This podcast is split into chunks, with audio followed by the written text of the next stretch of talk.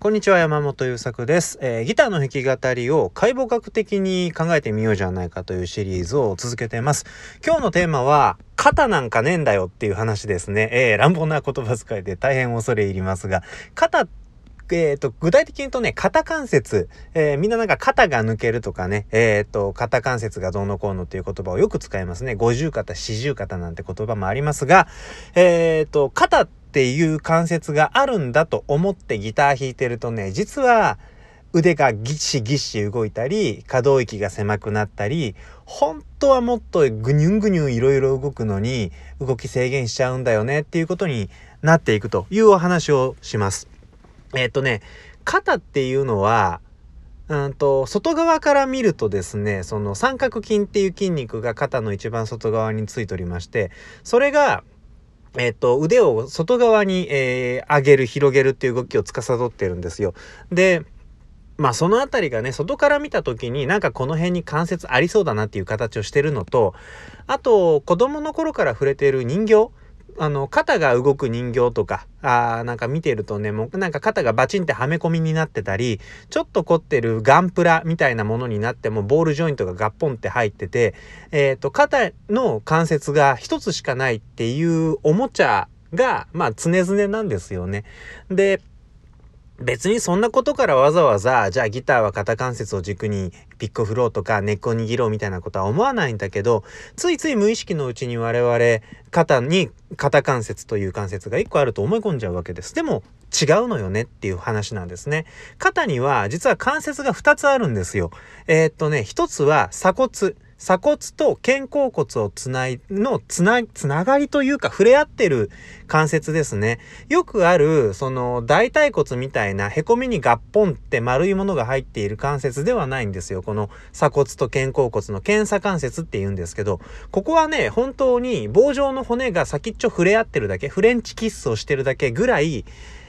の関節です。えー、で、もう一個が肩甲骨と、えー、上腕骨のつなぎ目、健康上腕骨っていう関節ですね。よく肩が抜けたっていう表現をするときは、確かこっちの方の関節が抜けてるってことが多かったはず。で、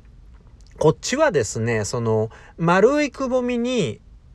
えっ、ー、と、丸い凸がはまってる形では一応あるんだけど、そのくぼみがものすごく浅いのね。で、その浅い関節に浅い丸い出っ張りが触れているので、ものすごい可動域広いんです。で、えっ、と、本当にそのプラモデルとか触ったことがある人だと直感的に分かりやすいんですけど、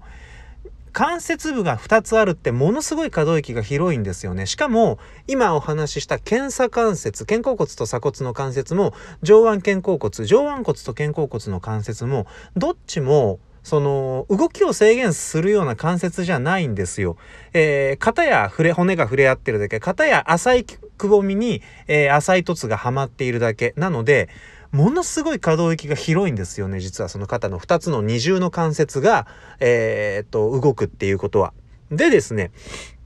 もう一つ、ここで覚えとかなきゃいけない。てか、覚えとくといいよって思うのは、肩甲骨。肩甲骨って、あの、背中になんか天使の羽とかって、えー、言って、こう、裸になるとね、あの、割と体が引き締まってる人は背中に2つ骨が見えるって、ある、あるでしょ？あの肩甲骨。あの肩甲骨っていうのはね、肋骨に触れてないんですよ。肋骨の上で浮いてるの。もちろんその周りには筋肉とか脂肪の膜があったりするので、えっ、と、ふわふわ浮いてるわけじゃないんですよ。えっ、と、物で言えば詰まってるんだけど、骨には触れてないわけですよ。だから、えっ、とね、その肩甲骨で、その肩甲骨も、その、背背骨と肩甲骨を水平につないだり斜めにつないだり下につないだりみたいに、ね、いろんな方向から筋肉が張り巡らされてそこにぶら下がってるのぶら下がってるとか浮いてるんですよね。だから肩甲骨ってね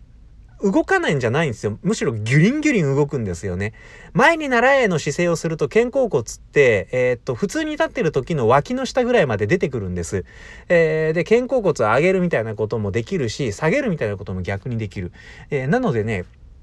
えっと、よくこう、肩関節っていう最初の方でね、肩関節から動くと動きが制限されるって言ったのは、肩に一個だけ関節があると思って腕を使ってると、まるで人形の肩の関節をぐるぐる回すみたいに、えー、っと、肩甲骨を脳が無意識に固定してしまって、鎖骨と肩甲骨の動きを完全に固定した状態で、えー、上腕肩甲関節っていう一個の関節だけで腕を動かそうという、えー、動きの作り方になりがちなんですよね。100%そうなるっていうわけじゃないんだけれど、えっ、と、肩には肩関節が1個あって、ここから先が腕なのだって思っていると、かあの脳が自動的に、えー、無意識的に体の動きを制限するんですよね。僕らの体ってそういう風にできてるんです。思った通りに動くようにできてるのね。だから事実と違うことを事実だと思うとその事実に近づけようと、えー、するね。本当にねけなげな仕組みなんですよ僕らの体って。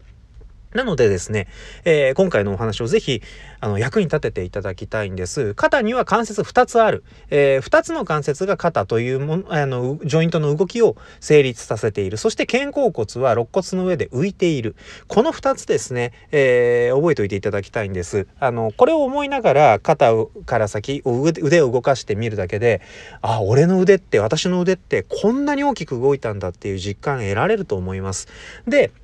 これをやってみると、えっ、ー、と、間接的に気づくことがもう一個あるんだけど、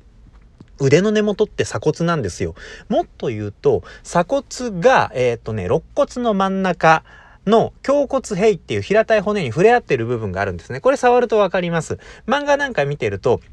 えっと、イケメンのね、セクシーな胸元の鎖骨が集まってくるところにくぼみがあるでしょ。あそこ胸骨兵って言うんですけど、この辺にね、えー、胸のその胸骨兵と鎖骨の触れ合う胸鎖関節っていうところがあるんです。実はここが腕の根元なんですよ。腕ってそこから始まってるんですね。えー、だから、えっ、と、今回のお話まとめていきますね。肩には関節1個しかない。いいんじゃないんです。肩は二重の関節でできています。そして、その間に入っている肩甲骨、上腕骨と鎖骨の間に入っている肩甲骨という骨は背中にビタッとくっついて動かない板のような骨ではなくって、えー、腕がの動きに合わせてこの肋骨の上を滑るように大きく動き回るフレシキシブルな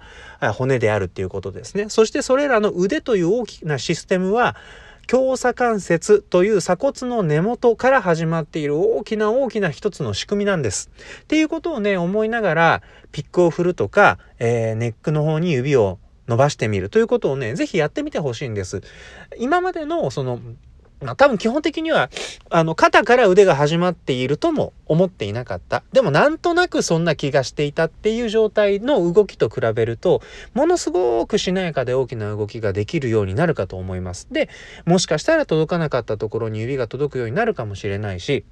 もしかしたら指先からの感覚のフィードバックがより鮮明になってさらに細かなタッチというものに迫れるかもしれない。どんなことが起こるかは人によって違うので、えー、こんないいことがあるよというのは具体的には申し上げられませんがえー、まあ、とにかく何か、あのー、楽器というもののかの、えー、情報が増えたりとかあと自分がやりたいことを手先に伝えるのにものすごく繊細な動きができるようになるとかいろいろあると思いますので試してみてください。じゃあ最後まで聞いてくださってありがとうございました。また次回。